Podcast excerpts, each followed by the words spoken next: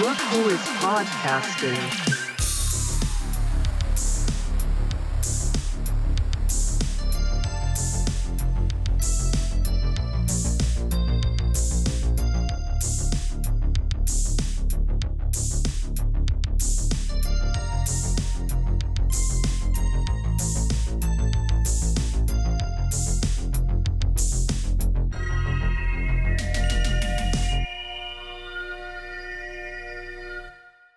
Happened to me when I went and caught up with Brett the other night?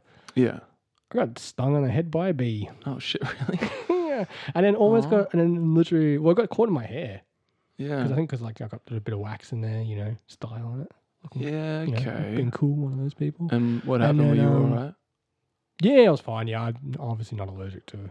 I remember being stung by a bee when I was a kid, so I was, didn't freak out too, too much because I was like, Yeah. oh, nothing, I don't remember anything bad happening when I was a kid, so I should be fine. Nothing got inflated or Yeah, oversized. But uh, it got stuck in my hair, and so I just tried to help the bee get out.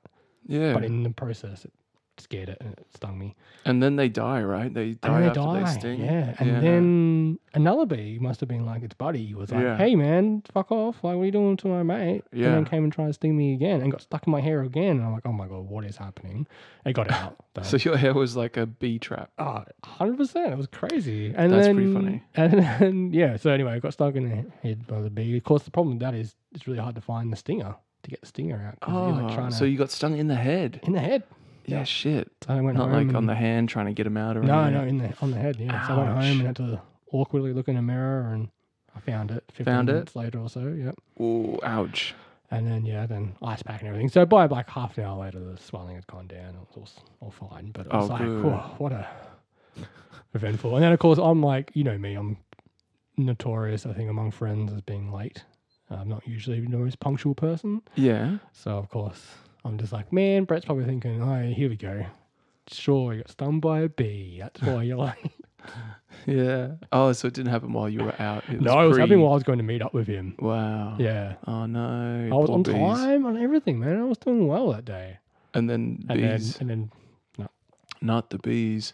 We're meant to protect the bees, Jimmy, not kill them. well that's what I was thinking. I'm like the fact that there was two of them in a row, I'm like, what is this? Is this like Mm. you know, Hitchcock's the birds or something? Like is there like a bee uprising and they like getting revenge for all the damage we've This done? is this is Morris's The Bees. Yeah, exactly. Um, but yeah, Uh, no, you you want to hear a gross story? When I was please. a teenager during one summer, or yeah, it had to have been as a teenager. I was at the Puong swimming pool, Okay.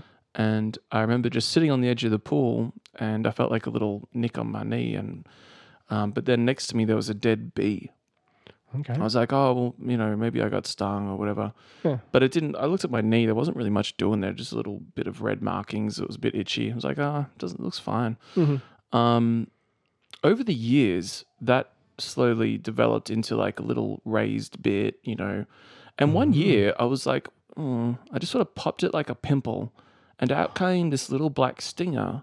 And I had to like visually go through like, Oh my when did I get stung by a bee? And then I was remembering back, like, oh yeah, that time at the Puong pool, and I looked down and there was a dead bee kind of flapping around next to me. That was when my knee. So I probably had this stinger in my knee for like three years. Wow. Okay. It's a cool story, huh? Yeah. But I remember like being gobsmacked, like, holy shit, that was a long fucking time. It's a long time. That's why I thought it would just your body would have just pushed it out by then.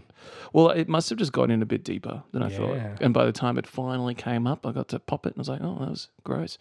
anyway, um, uh, maybe I'll cut that out. I'm not sure. Fair enough. Anyway, should we get into it? We should, yeah. So what are we? I'm having trouble with my uh, thing as always. Some mic issues. my mic. Um, yeah. What are we here for today, Tristan? Uh, this is Look Who's Podcasting. We are doing our 80s run. Yep. Uh, I'm, oh, yeah, I'm Tristan. and I'm Jimmy. Should we keep introducing ourselves every episode or do we Why just not? assume our listeners? Why not? Okay. All right. I mean, I know what you're saying. Yeah, they probably will get used to our voices and us. Yeah. But I don't, just in case somebody checks in for the first time. if on you're a this first time episode? listener, welcome. Yes. Welcome. Thank you Um, for coming and But thank yeah, you for coming on board and listening. Yeah, th- we appreciate you. Uh, this sort of for this season, we're doing uh, we're going back to the '80s quite a bit, and on this episode, we are doing fantasy movies. So we're just going to sort of pick out some ones that we want to talk about.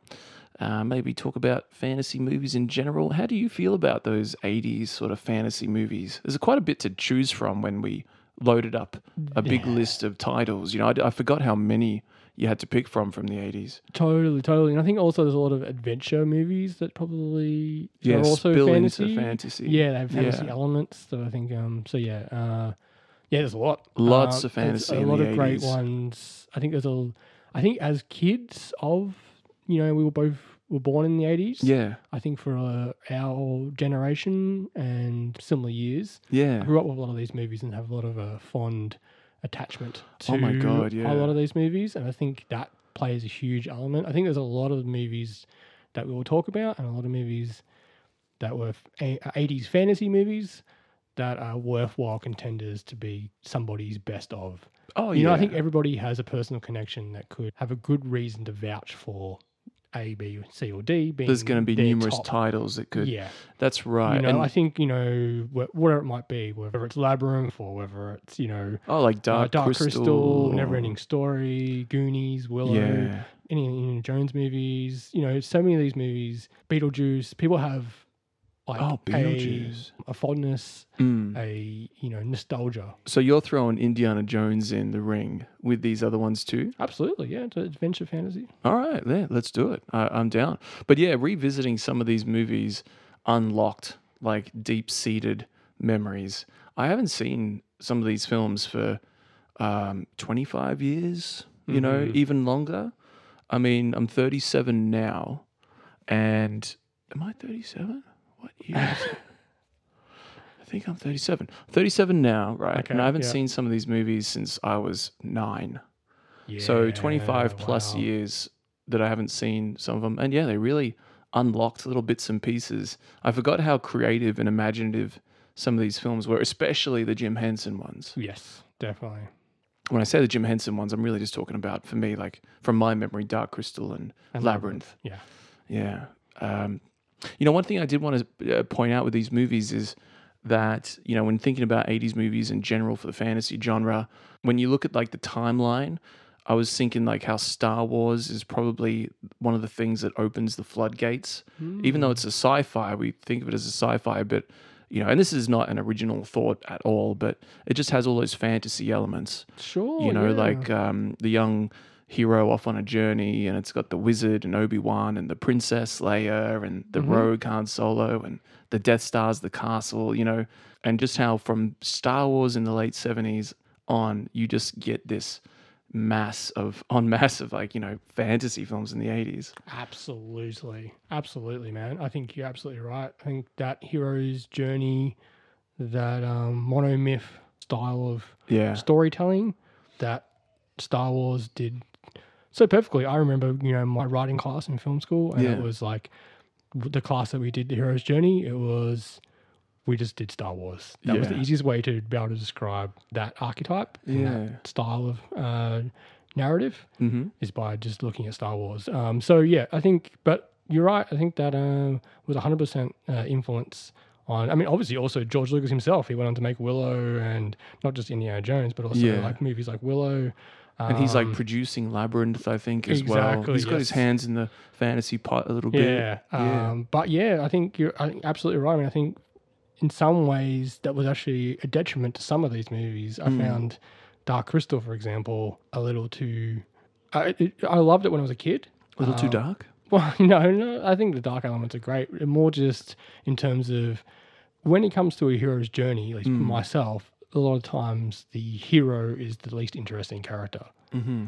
That it's usually the more interesting characters are the uh, side characters. They're the ones that are a bit more defined. They're a bit more interesting. Yeah. Um, while the, you know, the main lead, the hero, is kind of a you know the least interesting. It's more about the journey that they go on and the interactions they have with other characters and how that influences them, rather than Yeah. um, rather than you know them themselves. Yeah. And so I found it super uh, noticeable when I was watching Dark Crystal is that Jen was just such a nothing character Yeah. and it was so boring. And even the delivery was very like A bit of a blank slate. yeah, hundred percent a blank Yeah. slate, and that's fine. That's obviously part of the reason you would create a character like that is to make it so that you know people, anybody, especially kids watching, they can all envision themselves as that hero. You know, we can all relate to that hero because it's such an open book, but it's also just kind of boring because there's Yeah. nothing to it. Yeah. So it goes both ways. And so watching it now, I can never had that problem when I was a kid, but now watching it, I was just like, oh, he's just so boring. There's just nothing to him. And I felt it even more so than I did with something like Luke Skywalker, who I, you know, I get it. At the same time, Luke is probably the least interesting character in Star Wars. More Han Solo, Leia, and so on. They're the more interesting characters. Um, but in Just Dark few more Crystal, personality traits than the Dark Crystal one. Even more so. Even yeah. more, yeah. Yeah, I just found him really, really thin this time around, and uh, and then also the side characters weren't as as interesting either. Do you know if the Dark Crystal did well in like in the box office and critically? I didn't look that up either. I mean, it must have done well because he follows it up with Labyrinth, which he gets more. Jim Henson gets more free range on that one. Should we talk about Labyrinth now as well? Sure, why not? I mean, while we're leading into it, you know, Labyrinth is one I rewatched and uh, just recently, and I hadn't seen it for a long time, like I was saying. Yeah, And I had just met my memory of it as a kid was just some of the um, set pieces, Mm-hmm. like the talking stone walls that get told to shut up and like, oh, we just want to do our job. Like, all right, then do it, but I'm not going to listen to you. yeah, um, and all those sorts of bits and pieces. But I really enjoyed it coming Yeah, back to it all these years later because I picked up on more of the you know the subtext. And when you were saying before about in the Dark Crystal how the main character Jen is a blank slate, not that interesting. I think it's quite the opposite here, where the main character isn't perfect. They start off the film as being asked to babysit their little toddler brother, um, and they just have a big whinge. They're being super melodramatic. You know, they'd rather go off and be alone in their, re, you know, playing out this scripted labyrinth book she's got. You know, where she's dressing up and she's like role playing by herself out in the, you know, out in the out in the backyard with her dog or something, and she's just throwing a massive massive hissy fit. yeah, And she's got this stepmother, you know, who says she treats me like an evil stepmom in a fantasy book, you know. Um, so she is this imperfect character that has to go through this uh, journey. And um, I really appreciated that about it this time. I never picked up on that see, at good. all. And I mean, I've never really, I've never returned to the movie for so long. So it was kind of like coming at it with fresh eyes. Um, but it was really great. Yeah, like she wasn't a blank slate at all. She came in flawed with this that. thing, but it wasn't just her um, learning. You know, the film. A lot of people love that film. It's beloved, oh yeah, um, and it's not just her like learning to um, shake off those sort of more childish, you know, fantasy things. Mm-hmm. Um, and realize that her brother is something that you know she should take care of. It's sort of it's that transition between being a teenager to an adult and I was going to that, say that yeah. scary world. And Mhm. it's got David Bowie being amazing as yeah, the as Goblin, the Goblin King. King. Yeah, yeah. One thing I- magic dance, magic dance, Dance, Magic Dance, yeah, it's- it- It was really Fantastic. great, and his role in it as well. Maybe I'll touch on that a bit later, but yeah, I, I just thought really impressed at it this time, Yeah, coming I- back to it. And but I didn't go back and do the Dark Crystal, which I probably should have tried to do, so that we could have a proper chat about that one as Oh well. no, that's fine. Like I think um, I'm kind of wishing I had. Uh, obviously, there's only so so much time we had to prepare for these episodes, and only so Yeah. many movies we can watch. Uh, I have seen Labyrinth um, many times over the years, but it's been also a long time Mm. since the last time. Um, but it was always my favorite out of the two. Yeah, Uh, but I just yeah, I was a little disappointed by Dark Crystal this time around. I enjoyed it less, uh, primarily because of what I just said. Yeah. I just found the leads so boring.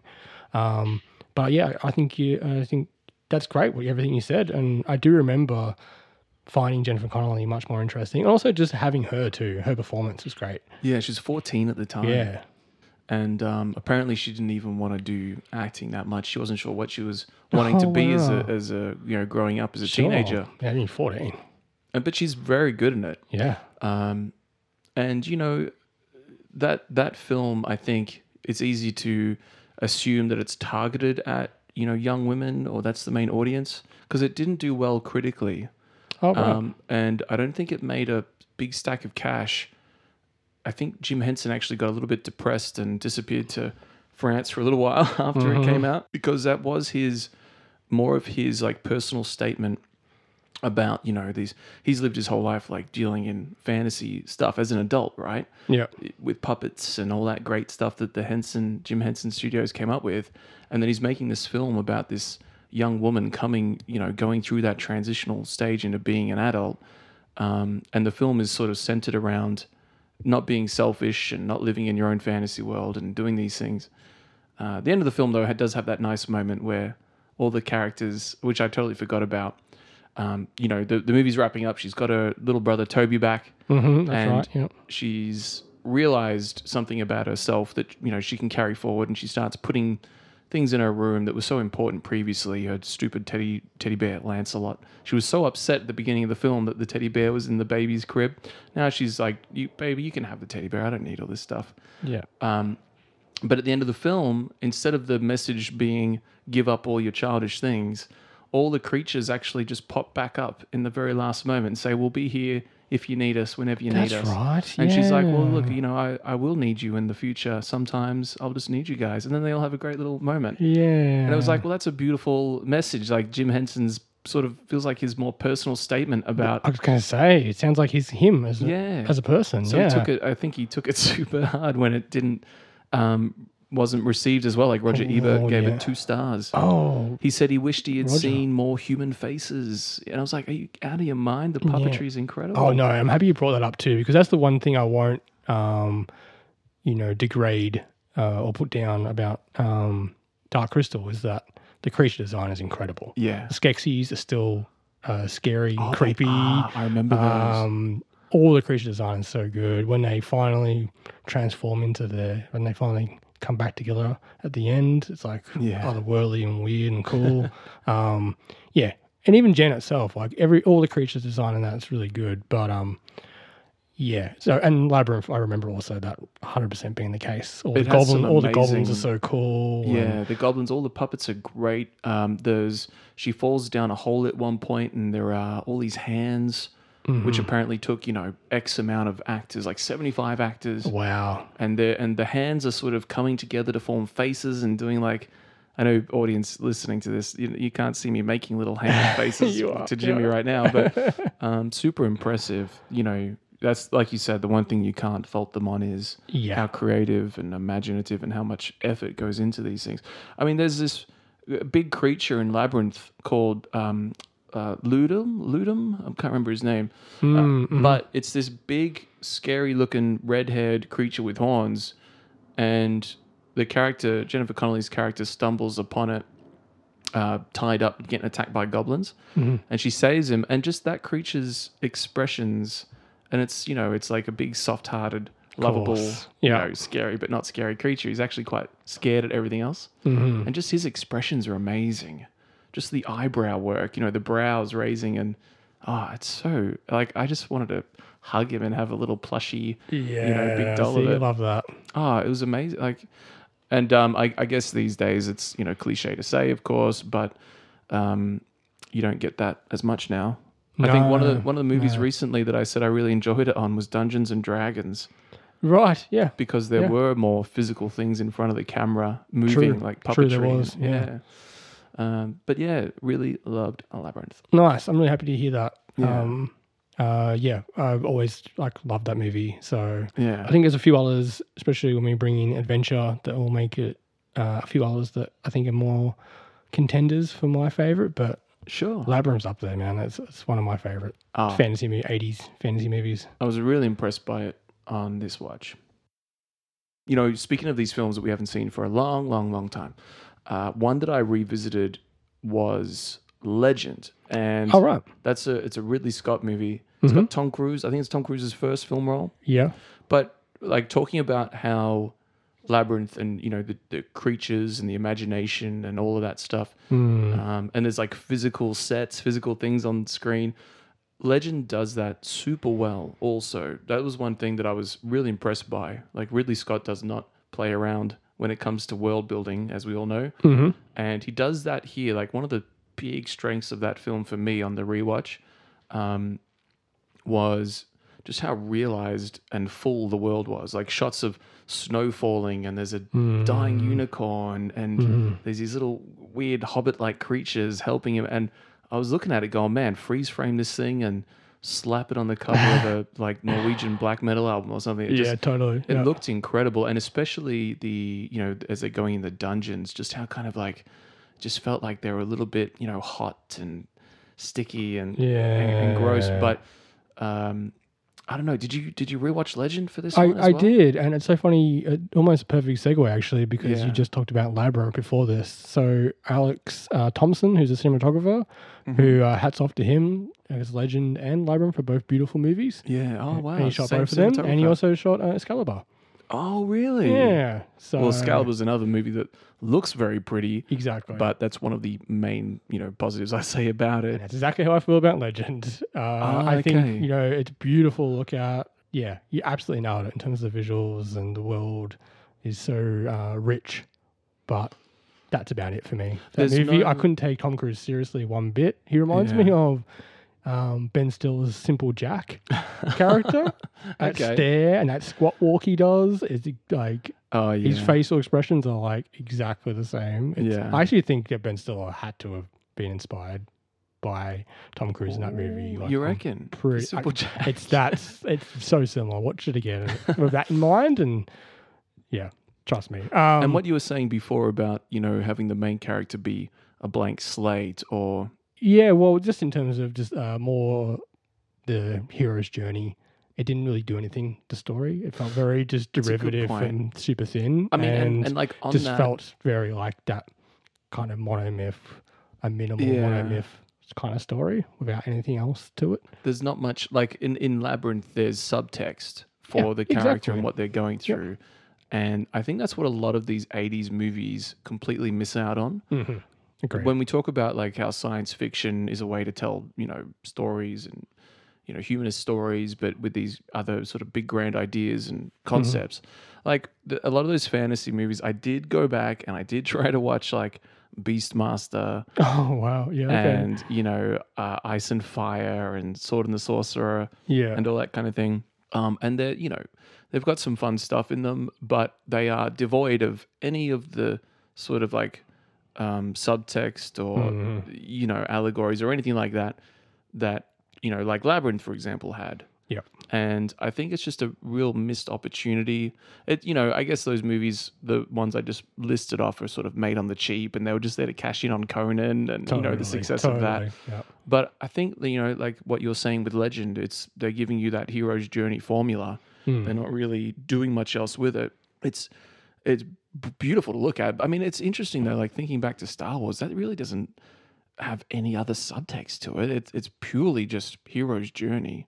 you Yeah, know? like I when the Matrix is doing hero's journey, you've also got this sort of commenting on these, you know, like office life and you know these Hmm. these. I mean, Matrix has like watching it these days. It's got this whole other subtext about like transgenderism and all this sort of stuff going on. Mhm. Um, nothing like that in Star Wars though. There's yeah, uh, it's purely just hero's journey. It's it's weird though. Like I've got that critique on it, and yet Star Wars is one of my favorite films of yeah, exactly. It's I don't. Yeah, it's a good point. It's a good point. To steer it back to legend, though, Yeah, um, for me- 'cause we didn't really give that much attention. no, but maybe we, maybe you know, maybe we sort of summed it up quite well, though. Well, I was going to sum up from two lack of words, I, if I substance. was going to sum up from two words, I'd say a beautiful nothing. yeah, okay. Because it just felt like it was gorgeous to look at, but there was just nothing there for me. I really Yeah. just was not. It's I, giving I you was not just- interested in the characters or the story, and The main character was kind of an well, uh, the that was me though. That's my personal. the female lead, you know, Ferris Bueller's girlfriend. I can't remember her name, Yeah. But she was kind of annoying. It's like don't don't touch the unicorn, Right. lady. Right. Wasn't she? Yeah, you were told not to touch it. Just Yep. go up and touch it. Now look what look what you did. mm-hmm. Uh, but yeah, then it's the movie just turns into got to rescue the the princess essentially. Yeah. You know. Yeah. I mean, look, I, I talk about movies that put you to sleep. That was a movie that put me to sleep. yeah. yeah. I didn't actually finish it the other night. I couldn't. Yeah. I- I okay. just. That's me with Excalibur. Can't get through yeah, it. me too. Actually, that's funny you say sleepy that. time, And it's a yeah. movie that I want to really enjoy. Excalibur. Yeah. I hears. Um, I know some people really love it. It- It's, you talk about visuals. You know, you said that you were right. it's beautiful. Oh, it's extremely pretty, and it's got Um, some like spooky, like horror moments in it as well. When, Right. when all the knights are hanging. Oh, spoiler alert! When they're all hanging at the end of the film, and Mhm. that bad guy comes in with their weird, creepy gold armor and the horse. Yeah. Like, ooh, But also with uh, Excalibur, it's um, just too too melodramatic for me. I've got that problem as well. Yeah. When I'm watching these actors do this dialogue to the Lord's Heartstone of uh, the Right. Castle Mold, I will the blah blah, and I'm just like, come on, man, it's yeah, right. I know It's it's, too a- silly. I know it's a style, and like that's a thing. You know, like Yeah. it, it works as a stage play. You know, or it could Yeah. work as. But for some, I don't know that movie just doesn't. It's not for me. I guess it's Nah. just that's as simple as a, a simple answer is it's not for me. Uh, I Yeah. can't do the. Uh, I can't do that over the top melodramatic performance. it feels a bit corny. It just does, doesn't it? Yeah. I think like these days when I watch something like The Green Knight, that has a lot of that dialogue, but it's it's Mm. done in a serious like they play it straight. Yeah. There's no sort of drama, dramatic, over the top, you know, hmm um, declarations of this and that, all that sort of thing. But no, Excalibur does have like a ma It looks incredible. It does. You freeze frame it at certain moments. They just those are shots where like the suits of armor are so shiny, Mhm. and they've got like just weird blue, purple lights reflecting, on- and, oh, it's beautiful. Um, but it does put me to sleep, and I haven't haven't finished Excalibur yet, so I, I guess I can't really talk too much more. No, uh, me too, me too. I, it's so funny that we're both exactly the same with that one. Hey, one movie that we can talk about, and I know that we both enjoy this one, and we popped it on the list, and I was like, oh yeah, that is fantasy. We can throw this in here. Yeah. Um, but it is Highlander. oh, nice. Yes. we we Um, mentioned Highlander not long ago, didn't we? I feel like we did, but well, like- we, we went and saw it at the We did. at, at Yasta with uh, Christopher Lambert. We did. pretty cool. Yes. And I mean, this movie is pure. It's just like pure fun. It doesn't take itself seriously at all. No, And uh, it's a shame the second movie is such a dud. Like, Oh, The my God. Quickening? Yeah, it's so bad. yeah, Um, because this movie's so good, I love it. it he, we talked about gorgeous visuals. This also has gorgeous visuals. It's beautiful scenery. of Oh, all yeah. Highlands and Yeah. Scotland Highlands. Christopher Lambert is great. Clancy Brown is great hmm uh, as the villain, and then Sean Connery as, as, As- the other immortal. as the Egyptian prince, yes, Sean I Connery. know. yeah, with a So Scottish silly. accent. Yeah. yeah, but he's he's fantastic. It's you know um, yeah, he's amazing. he's amazing, and, and it's a great yeah. concept. Like you know, isn't it? can't yeah. die. And he doesn't even realize that he can't die. I think at the start of the film, he's in, yeah, like the Scottish Highlands and he's getting, you know, burial rights after dying in a battle or something. Yeah, And he's just comes back and the whole town is like, dude, you're a, you know, you're a demon, get the fuck out of here. yeah, That, so that whole like setup is great. And the Isn't film it? kind of spans so many different time frames and yeah. And then he gets to New York and you know modern Yeah. era, and yeah, that's good too. And- amazing Clancy Brown with his, he, who's been decapitated maybe and then he's sewn his head back on it or has he just had Yes. his throat cut? Yeah, and not then sure. sewed it up. Either way, he is going all out in that Mhm. film. And it is incredible. I love it when they're like sword fighting and they've got electric sparks. Yeah, You know, when the swords It's a- clash. it's a great visual. Apparently, those swords were very sharp and very heavy. And, you know, uh, there's a lot worse things that could have happened apparently oh on shit! set just okay. due to them fucking around with real swords. Oh wow. Yeah. But apparently they ran like wires up the, you know, um, they've got like a battery pack strapped to them and then a wire running up the arm um, into the sword. They can push a button and s- to make the sparks whenever they clash swords. That's how they did Oh, the sparks. Oh, amazing! Um, so playing with real electricity and real swords and like, Holy shit! yeah, crazy movie though that one. Yeah. Um, it's one of those movies from the 80s that I always tell people, like Roadhouse. I'm like, hey, don't just Mhm. assume it's a crappy, corny 80s film. It's actually an amazing rewatch. Still holds up. Agreed. a lot of fun. Agreed. And that's one of the ones I mentioned at the top of the show about possible contenders and that, you know, depending on what you grew up with and what you have a fondness for, Yeah. um, this is one of those movies that I know I have friends of mine who are like, love this movie. Yeah. And I also love this movie. And so this is definitely, uh, yeah, it was one of the ones that I was like, oh, it could, it could be my favorite. You know, I love this movie. Maybe fall in love with Christopher Lambert, like this, this and Raiden, of course, uh, and Mortal Kombat. Mm, Um, between those two movies, uh, and then I just started seeing all of his yeah. like shitty B grade horror movies, Like and- Fortress. See Fortress. exactly. Yes. So Yeah. Also has an amazing soundtrack from Freddie Mercury and oh, it does too, of course. yeah, it's a kind of magic. Man, oh, great. Mhm. Same as Labyrinth. Uh, Labyrinth soundtrack's not as good, uh, but you know, it's hard to top the um, the Highlander stuff. Oh, I mean, so you know, good. we're talking Queen and and um. Who wants to live forever? Exactly. So good, man. Um, lose my shit over that song.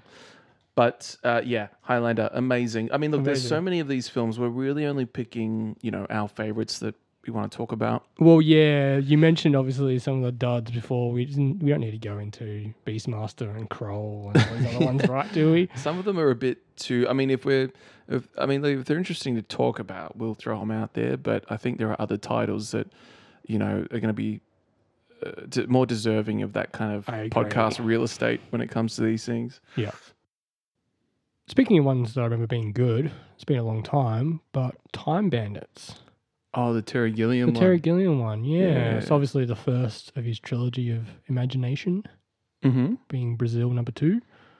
Oh, oh, Um, yeah. Brazil, obviously, I mean, I say obviously, but obviously for me, uh, as soon as you know me, is my favorite of, Of his. the Gilliam's. But Yeah. Would Brazil count in that fantasy section as well? I guess that was in our sci-fi one. we yeah, I'd did say that, more didn't we? sci-fi, but Time Bandits, Yeah. on the other hand, is definitely more fantasy. Oh, definitely. yeah. Um, it's kind of um, it's a very interesting movie. Just sort of like a series of vignettes. Mm-hmm. Um, obviously, you got a lot of the Monty Python cast.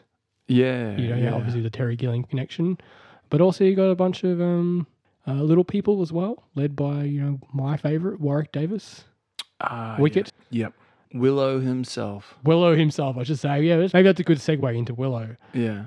Is that all about Time Bandits? You know? I mean, I don't know. I just thought, I thought we need to touch on it. I don't even got a lot to say. I remember it being good, but not like amazing. Um, Mm. Not like Brazil, which is just like an incredible movie from start to finish. This Yeah. didn't feel like it really quite. Um, probably the nature of it being more vignettes didn't quite have a fully fleshed out, succinct, concise vision.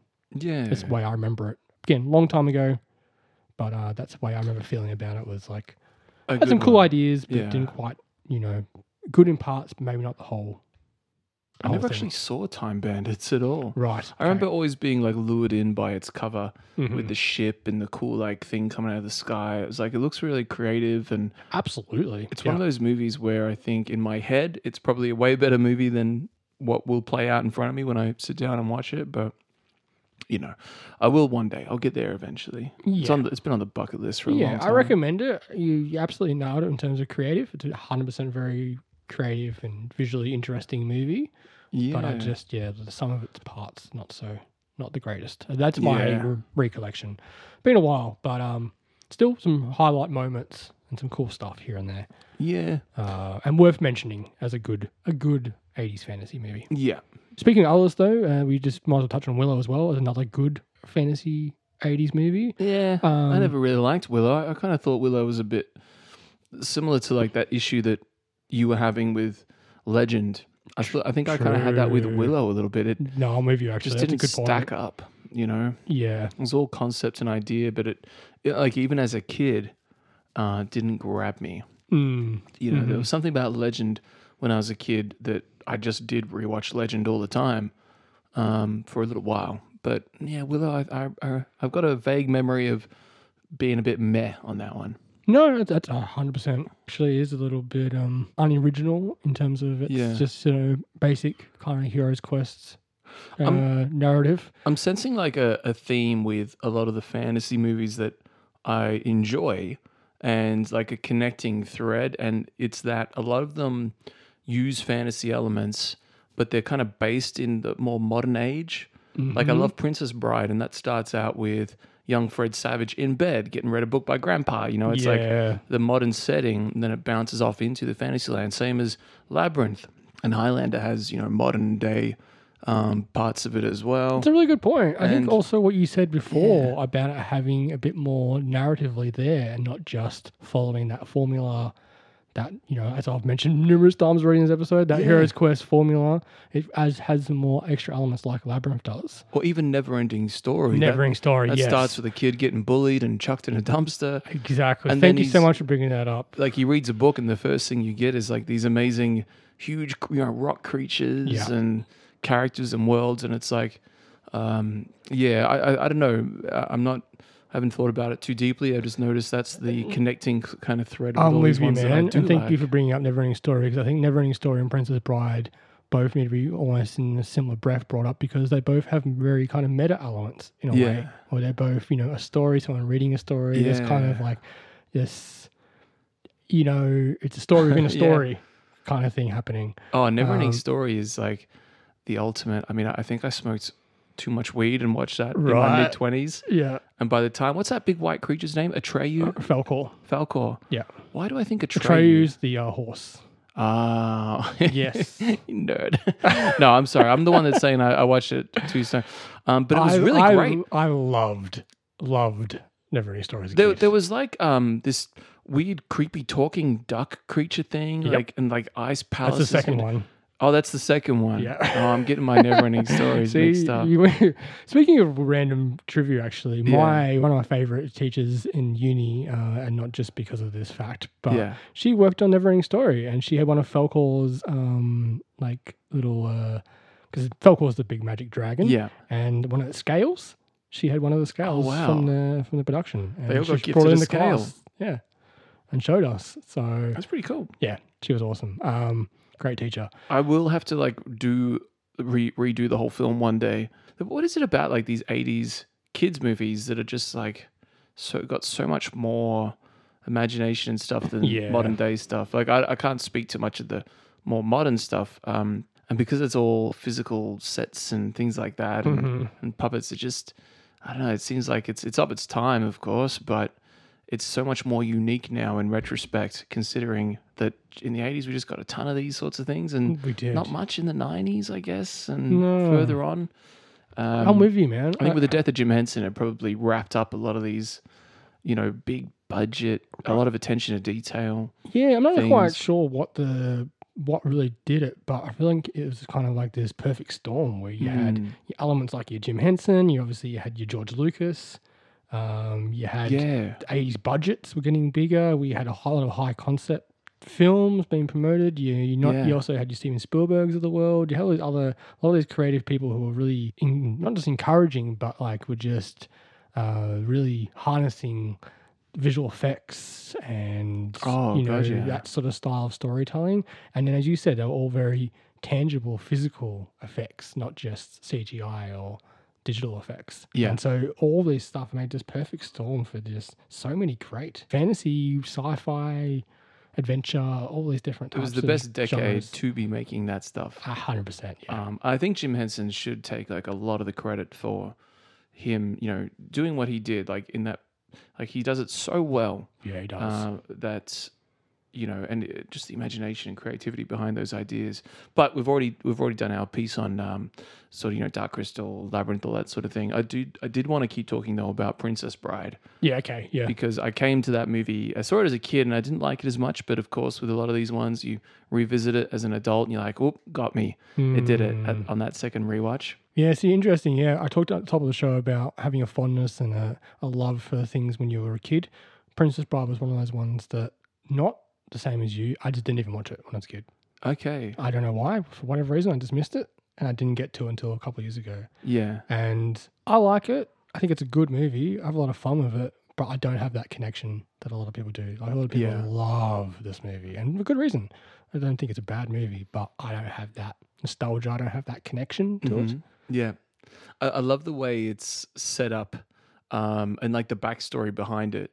Is it William Golding? You know, the author that the the book is based on. Mm-hmm. Yeah. in quotation marks there book um, but he sold this idea as like you know when he was growing up there was this high school teacher that had um, or no hang on I'm, I'm goofing it up when he was growing up uh, his dad or you know his grandfather would read him this book i'm getting a lot of these details wrong but the, the gist will be the main you know bit of it um, but when he was growing up somebody would read him this book uh, called the princess bride it was a great big part of his childhood and then what he realized later in life was that the person reading him this story was editing it to suit him and only giving him the best bits. so later in Oh, life, okay. William Golding would create Princess Bride, the abridged version, and, and write it as the way he remembered it, and then mm-hmm. release that book to the world. And that's what the film is based on. Of course, that story isn't true at all. There is no book of The Princess Bride. It's just a complete fictional backstory to this film Yeah. but it suits it so perfectly because the film is about these you know storytelling and about these you know fantasy stories and how you know their place in our lives and mm-hmm. whatnot mm-hmm. um, and i love the whole like we mentioned the whole setup of it's fred savage being read this book and that he doesn't he's a like not a willing participant for the first chunk of the book Oh, I know. He doesn't want a love story. He doesn't want gross. is this a kissing book Yeah, Ugh. exactly. get to the good stuff and then he gets more and more invested Yeah, just like us You as the audience. Yeah, and and that's you know like uh, similar to the Labyrinth actually. In The Princess Bride, there's that great scene where, uh, or not a great scene. I'll take that back. But it's it's the bit where young Fred Savage is like, uh, well, you know, he's he can't just die. Like that's not fair. You can't just hmm. kill the the man in black. Yeah, He's like, what life is fair? Where does it say? Where's the rule that says life has to be fair? yeah, yeah. That's exactly what Labyrinth does too. Like David Bowie says, you know, what's your basis of comparison for what's fair and what isn't? Because young hmm. Jennifer Connelly is like, you know, that's not fair. Everything's not fair. The world is not fair on me, which is a, you know, a nice little connection between those two I movies. like that, man. Yeah. Princess Bride's great though. It does have like the best sword fight on camera. Oh Or yeah. on okay. screen. Yeah. The um, Car- Cary Elwes, how do I say his surname? Yeah, yeah, yeah. I know who you're talking about. Robin Hood. Yeah, he he actually had a broken toe for that whole fight. Really? Yeah, he broke his toe in like a um, a quad bike accident or something, Oh right. and he didn't want to tell Rob Reiner because he was worried that it would delay the shoot and Mm-hmm. and whatnot. And they found out later, but yeah, he shot a lot of that with a broken toe. Oh god. And I just love the whole like the the people choreographing that fight actually learnt these sword fighting styles that the characters are throwing at each other. Oh, you're quite familiar with this and that, you know. Mm-hmm. Um, and just the whole reveal that he's not left-handed either. He switches hands. It's Mm-hmm. Just so good. Lots of great stuff about Princess Bride. there's lots you of great stuff. The whole cast is great. I love the Billy Crystal surprise Oh, appearance. as like the the medic, Jewish kind of um, what is he like a a goblin healer wizard or something? He's like a healer thing, yeah. Yeah. And his uh, wife, not a witch, Carol Kane. Yeah, she's great. She's great as well. Even the bad guy, like the main villain, Yeah. um, and and his like henchman, the man with five fingers, he's great too. Yes. And you know, you got to mention the um, whole showdown between Inigo Montoya, Mandy Patinkin, Right.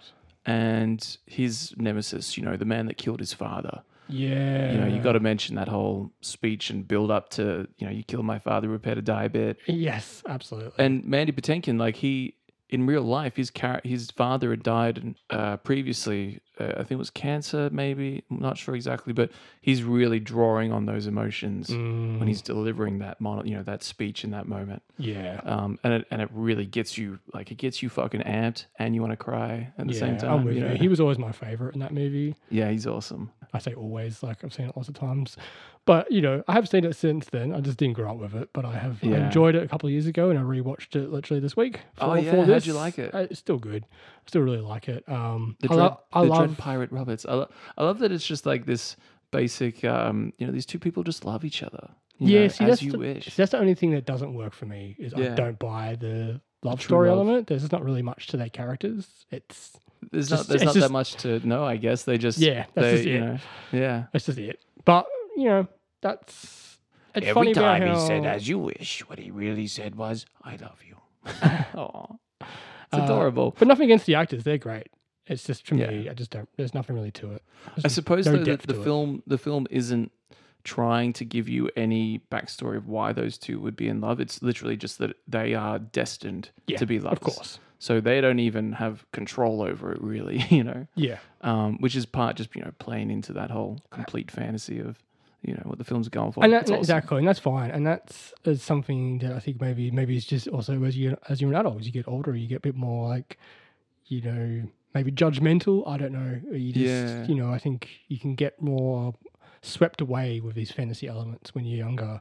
But when I was watching it, I was just kind of like, ah, just didn't. Their story didn't do much for me. Her character didn't really do much for me. I No, she was fair very enough. nothing character. Yeah. But again, my very minor problems, minor problems, more minor qualms with the movie, Yeah. I think uh, it's still a really good time. I had a really fun time with it. I love um, Andre the Giant. I also loved uh, the grandpa, Peter Falk, Columbo himself. Yeah. Uh, he's he was great doing the narration. Uh, yeah, there's a lot. Of, there's a lot to like in that movie. yeah. It's good. It's a good time.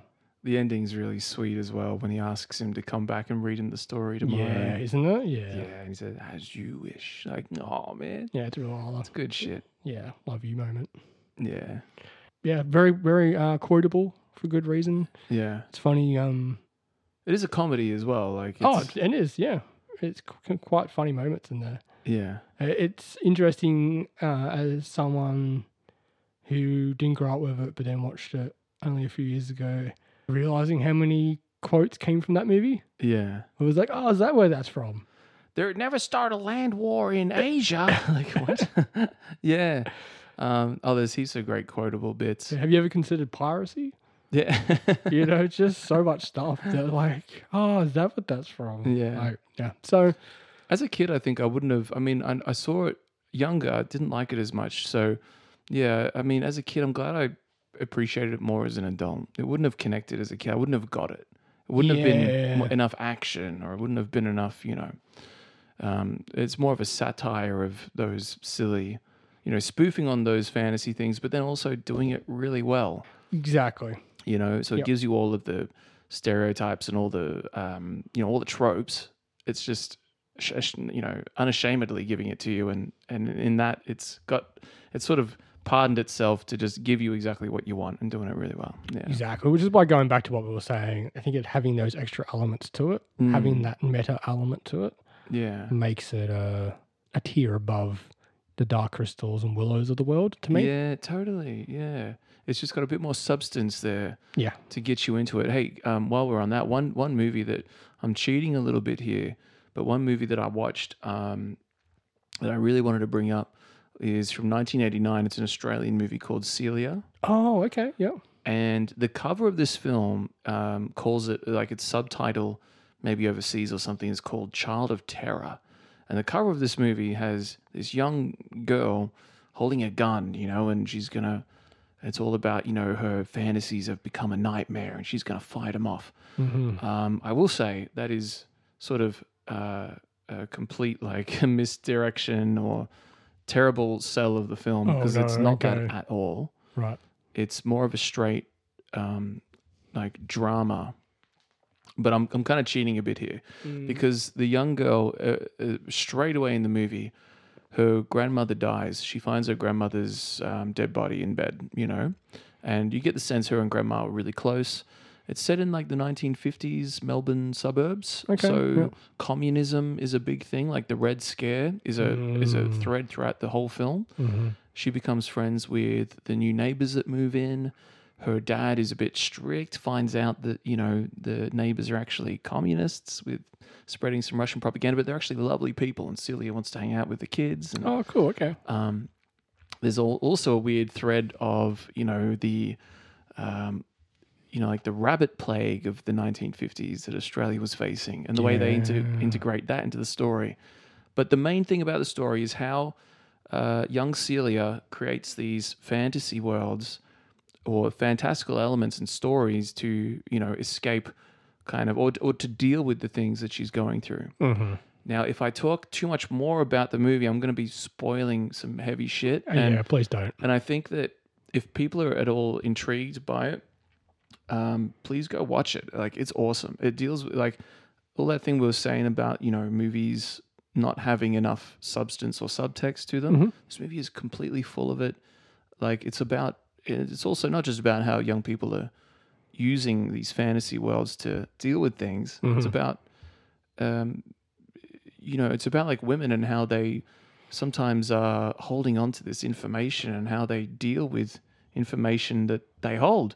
You know, the dad is flirting with this new neighbor, and the, that neighbor is friends with, um, you know, the wife of this person that keeps like very aggressively trying to um, come onto her. Oh, Jeez. And so she's got to hold on to that information. Yeah. And Celia, you know, how she deals with the information she's holding on to is, you know, the bulk of the film. Mhm. But there are all these other little characters Celia's mom, Celia's best friend, you know, and you get a glimpse of how each of them deal with the weight of, you know, the world around them, you know, as well. It's really, it was a really amazing movie, um, and it blew me away. Like I said, it wasn't what I was. I wasn't. It wasn't. It was like uh, false advertising, you know, from what the cover promised you to what you got. But oh man, But you liked what you got. I liked what I got. I, I was so much happier that it wasn't just um, cornball young girl with a gun kind of movie. She does hold a gun at one point, Okay. but um, that's all I'll say. The movie is is absolutely excellent. You know, Amazing. It, Okay. floored me really. I, I think more or less just at how I had not heard of the film before, Mhm. and then you know getting onto it. Um, and while while I'm on that, there's another Aussie movie called Frog Dreaming, starring young Henry Thomas. He's Elliot from ET, also from the Oh, 80s. right. I'm And I- and I know watched- name? Yeah, okay. And yeah. I watched that too, uh, you know, in, for this like fantasy episode. Yeah. It's also called The Quest. Right. Nowhere near as good as Celia. Uh, it, but uh, funnily enough, it also has on the cover young Henry Thomas holding a rifle, and yet that's also you know What? false advertising. He does not hold a gun at any point in the film. What is going on? I know it's it's super weird, like the way they were selling these movies. It was worth a watch because it is like you know nice sort of Australiana like uh, settings and it has like indigenous mythology as well. oh, cool. At Okay. parts, it was quite insensitive to you know indigenous culture, and at other parts, the film was trying to be more Mm-hmm. sensitive to it.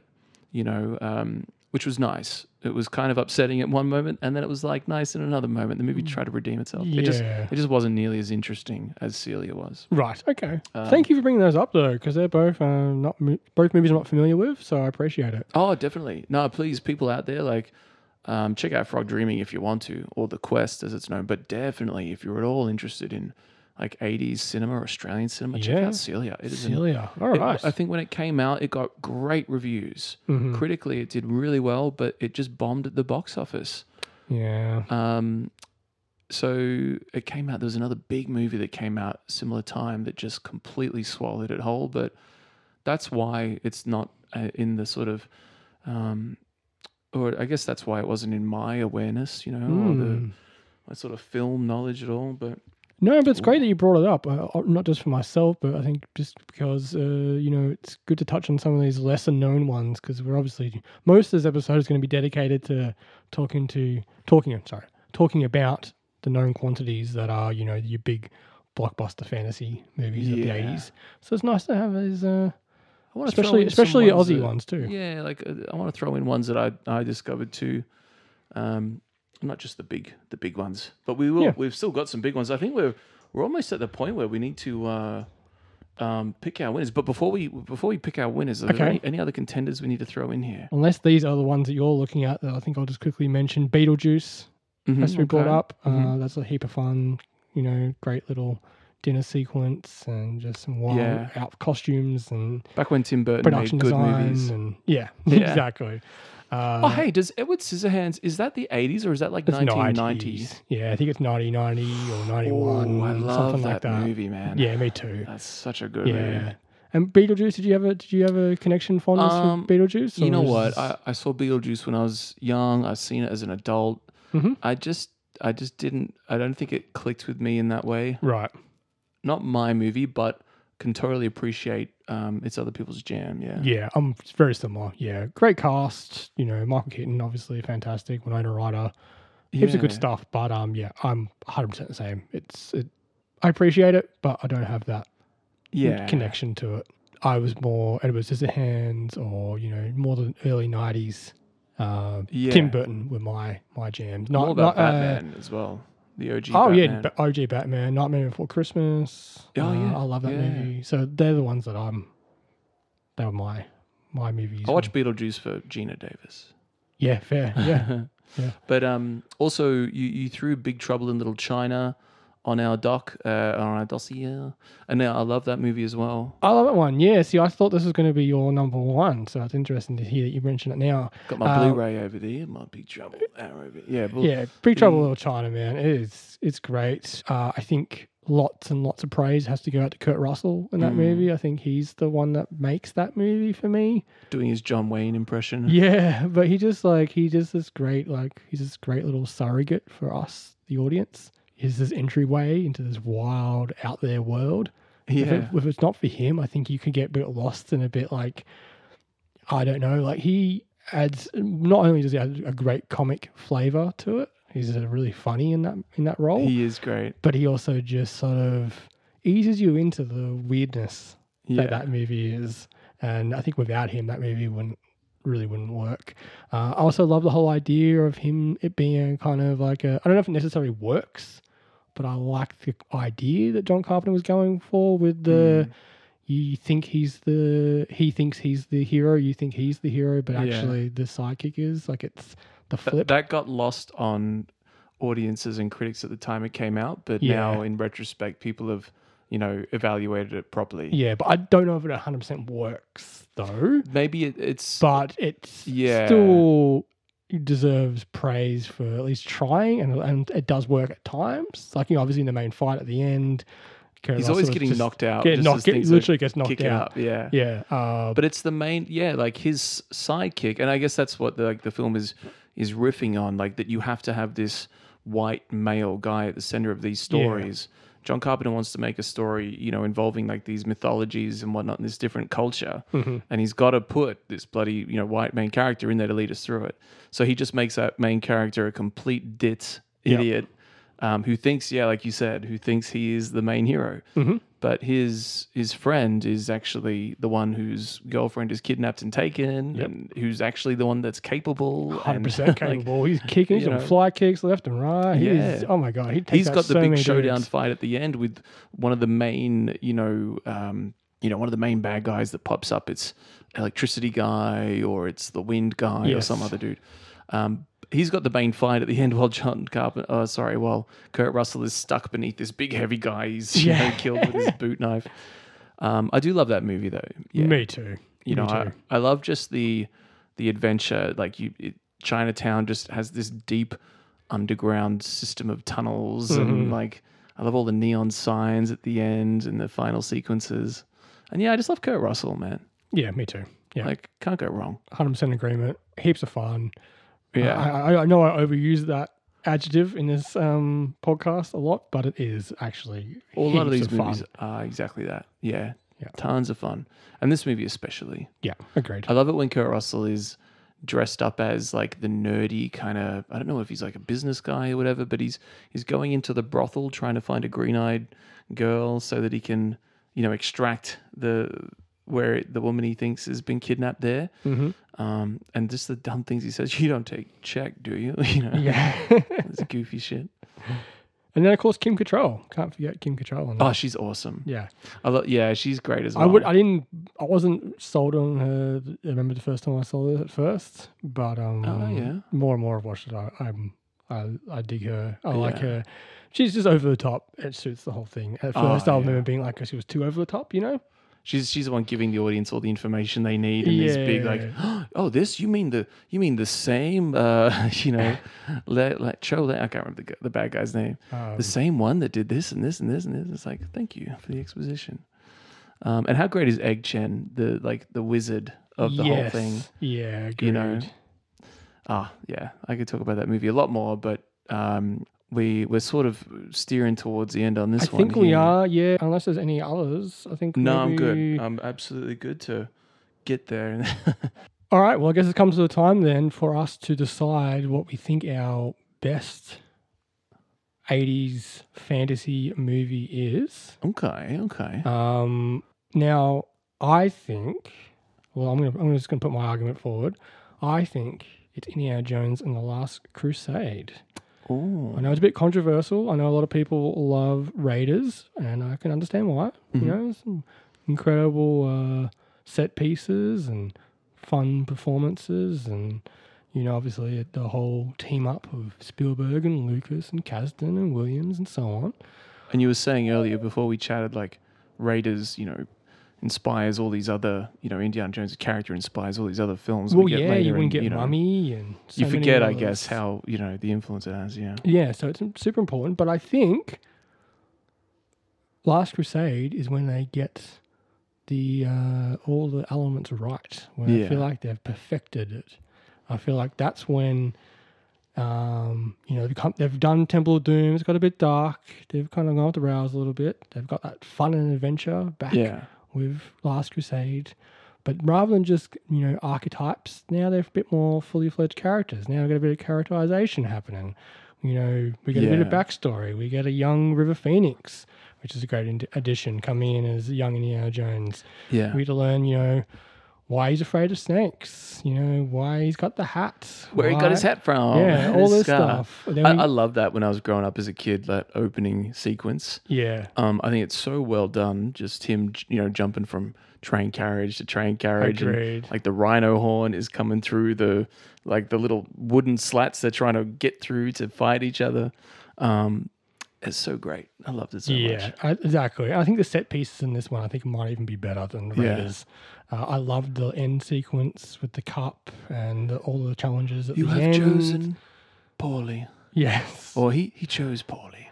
that scared me when I was a kid. yeah, me too. that Yep. shot of his face just withering and aging and dying Mm-hmm. and oh it's creepy um you know what else is a little bit creepy that i thought was funny um i guess more funny than creepy but i never realized as a kid watching that film because i saw it a lot i'm with you i, I think last crusade's the best one Yeah. and i just don't like raiders that much in general Mhm. but um i never realized as a kid that they were referencing sean connery have his character had an affair with the same woman that Harrison Ford is having an affair with, like the secret Nazi in disguise. Yes. Yep. And I hate arrogant men. That woman. hmm Um, I never picked up on that as a kid. Me too. I then watched, as an adult, I I watched like, both. oh. I watched that this week again, Yeah. and that was literally the first time that I picked up on it. I can't Yeah. believe I didn't pick up on that. Especially in the scene where Harrison Ford and Sean Connery are back to back tied in a chair, Yeah. and she's talking to Indiana Jones, Harrison Harrison Ford, but Sean Connery thinks yeah, she's she's, talking talking, to him. him. Yeah.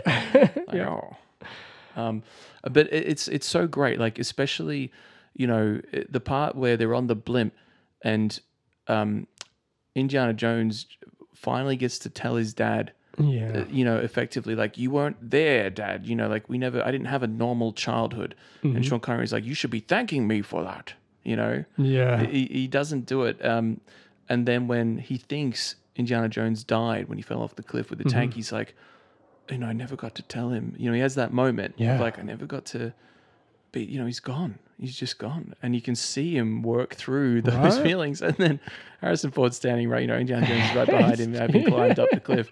And then he goes right back to, oh, you're here. Let's go. Let's keep going, you know. yeah. Um, but I love all those moments. Exactly. The, other movies just have nothing that comes close and, to that, those. and that's what I'm talking about. Yeah. That characterization, That like, they've just added dynamic. so much more flavor to Yeah. the characters there that just is not in the other movies. Yeah, Yeah. you're absolutely right, and that's why for me, I'm the same. It's by far the best. And then you just talked about Sean Connery and as his father, Sean Connery, the dynamic between him and Harrison. yeah. Uh, they just work off each other so well. I was so happy to realize that they're good friends Yeah. since the filming of this movie. That are still mates. To, oh, uh, you brilliant. know, they were you know been mates ever since.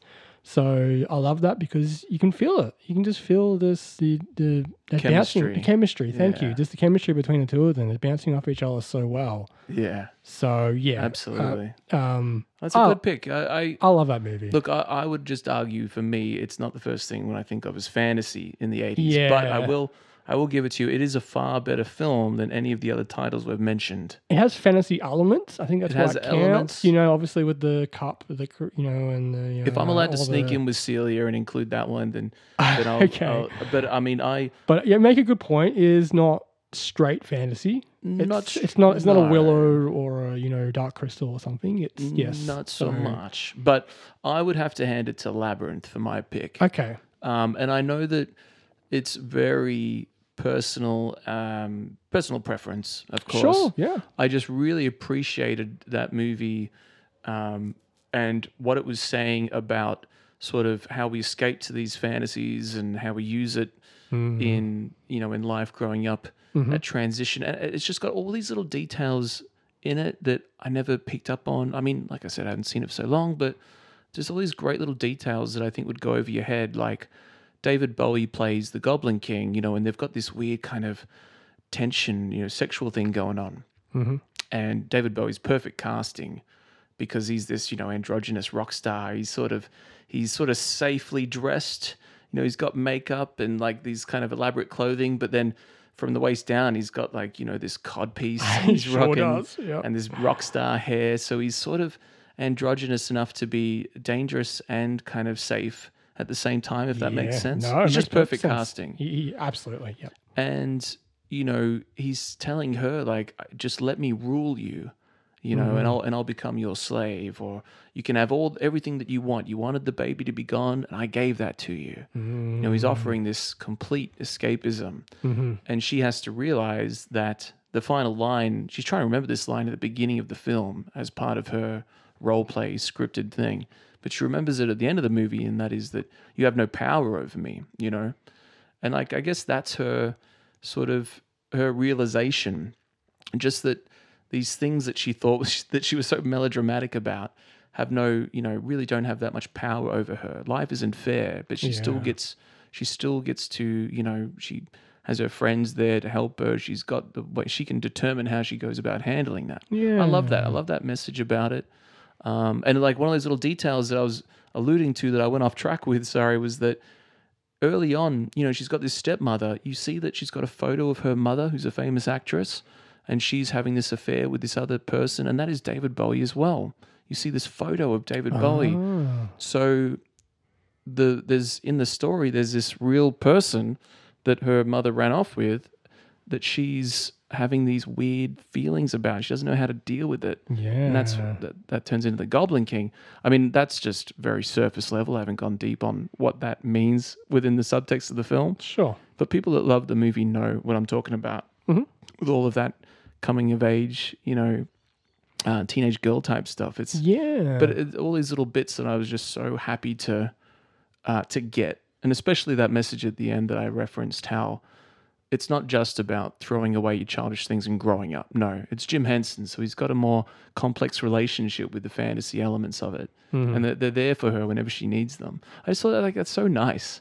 It's It su- such a nice um, way to use fantasy. The same way that the Celia, that film, used fantasy to to make this bigger statement and observation about how we how, like its role in our life and how we use it and how we deal with things. That uh, labyrinth is all about how she is learning to deal with things and you know life's not fair. I mean, it was so great. That's why it was my pick. I'd argue for that, but I know it's going to be a pretty tough slog going up against something like Last Crusade. But you know what? Maybe we can just both have our picks on this one. Maybe Let's- let's I mean, marinate on it a I'm little bit also, longer. I also, you know, you know, understand that it's a bit of a on technicality also that maybe uh, Last Crusade could be excluded Mm-hmm, uh, because it probably does fit more into the adventure genre than it does into the fantasy genre. Uh, but you make a lot of good points. Also, you make a lot of good points about uh, Labyrinth. I think um, I love that subtext that you're talking about, and uh, um, it, yeah, it works really well on both an uh, kid, Yeah. kid and adult level. Well, You that's know, I think- right. I think as a kid, I loved it, and then you know, as an adult, I also have loved it. So. Like it's it's got all those great things that I mentioned that I loved, and then on top of that, you got the amazing puppetry and set designs, and you know all, all the Yeah. imagination that goes into it. So that's my pick. Like I, I think we can just both have that one. If if we're talking general, if Indiana Jones gets in there too, sure, Last Crusaders. Mhm. If we're put setting that one aside, I'm gonna argue for Labyrinth, but uh, uh, that's my pick. What what say you, Jim? oh, it's tough. I mean, I really, I love. Have I swayed you? Uh, I mean, look, I, I, I only not in terms of. I mean, look, you've made me appreciate Labyrinth even more, um, and I've I have always loved that movie, so I'm not. It's not hard to be swayed Okay, towards good. towards Labyrinth, but at the same time, I have such a love, connection, and fondness for Indiana Jones and the Last Crusade that, uh, to me, it's still a better movie. Um, Yeah. but uh, I would so I would only let it slide on technicality in terms All of it right. being We in terms of being technicality. in terms of being more of an adventure movie than a, a fantasy movie. But if it counts as a fantasy, then it's Indiana Jones and the Last Crusade for me. the movies are so different. Like they are just so different. in exactly. terms of their right. look, the That's why audience. this Like thing- that's why I I put them in separate camps. Yeah, that's why I think it's so hard too because Oh yeah, it's tough. you know it's these all these movies reach you and deal with different themes and they reach on different levels and they Yeah. talk about different things and so it's always going to be hard to uh, and they're not all straight you know, the same type Yeah. of film. They're all very Oh, they're so different and different. nuanced and so on. So it's hard to pinpoint which ones, narrow it down to which one's the best. It Oh, can be quite hard. Well, I guess it's not so much. It's just our pick, I suppose. It's just our pick, yeah. But, I'm, I'm happy. I'm happy with that. Uh, that agreement with that technicality. So we'll I do like it. Labyrinth best, Labyrinth best uh, '80s fantasy, and uh, Indiana Jones Last Crusade best '80s adventure. We're just going to throw them both it? up there. Just put them both up there? We're just going to chuck them both up there. Okay, all right, because done. they are so different. It's not like we're comparing Labyrinth with Dark Crystal or anything. We've got two very different different films up Yes. there. Um, so happy to include them both. And you know what? It's our podcast. We, we can set the rules on this one. There doesn't have to be a, a single one. Dif- We're, we're just chatting um, for the sake of getting having a good chat and picking out our um, our favorites. But yeah, that's that's about it. I reckon. Uh, I reckon we're all good, man. I think you. I think you're right. Jimmy, where can they find us online? Yeah, you can reach us on Instagram at Look Who's Podcasting, or you can hit us up on. Sorry, or you can reach us. Sorry. No, not Twitter anymore. X. We're not on No, X, no, are we? no. Or, or you can send us an email at lookwhospodcasting at gmail.com. Awesome. Thanks so much, everyone. We're going to be back next week. But yeah, thanks so much, everyone out there, for listening. Hope you have a great day. Cheers.